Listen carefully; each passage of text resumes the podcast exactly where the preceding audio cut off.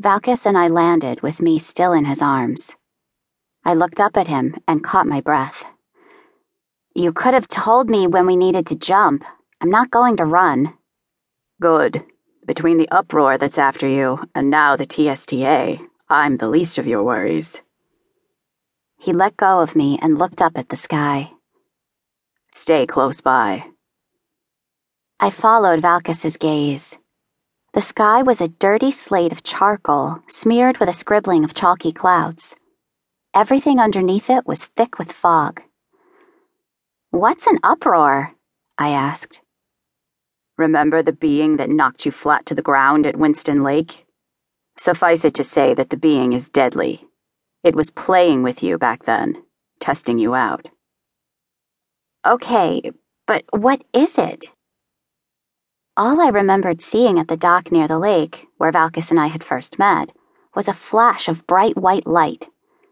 It attacked me multiple times, once just before Valcas arrived, and then again the next day, right before Valcas and I escaped using his travel glasses.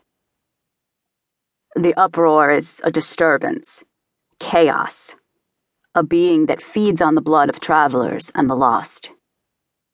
Valcas waved his arms in front of him as if he were trying to part the fog to clear a path. This is not good. What's wrong? The visibility here is worse than I've ever seen it. I tried to read the expression on his face, but I couldn't. It was bad enough that the glasses covered his eyes. The fog covered everything else. Take my hand, he said. We have to run inside.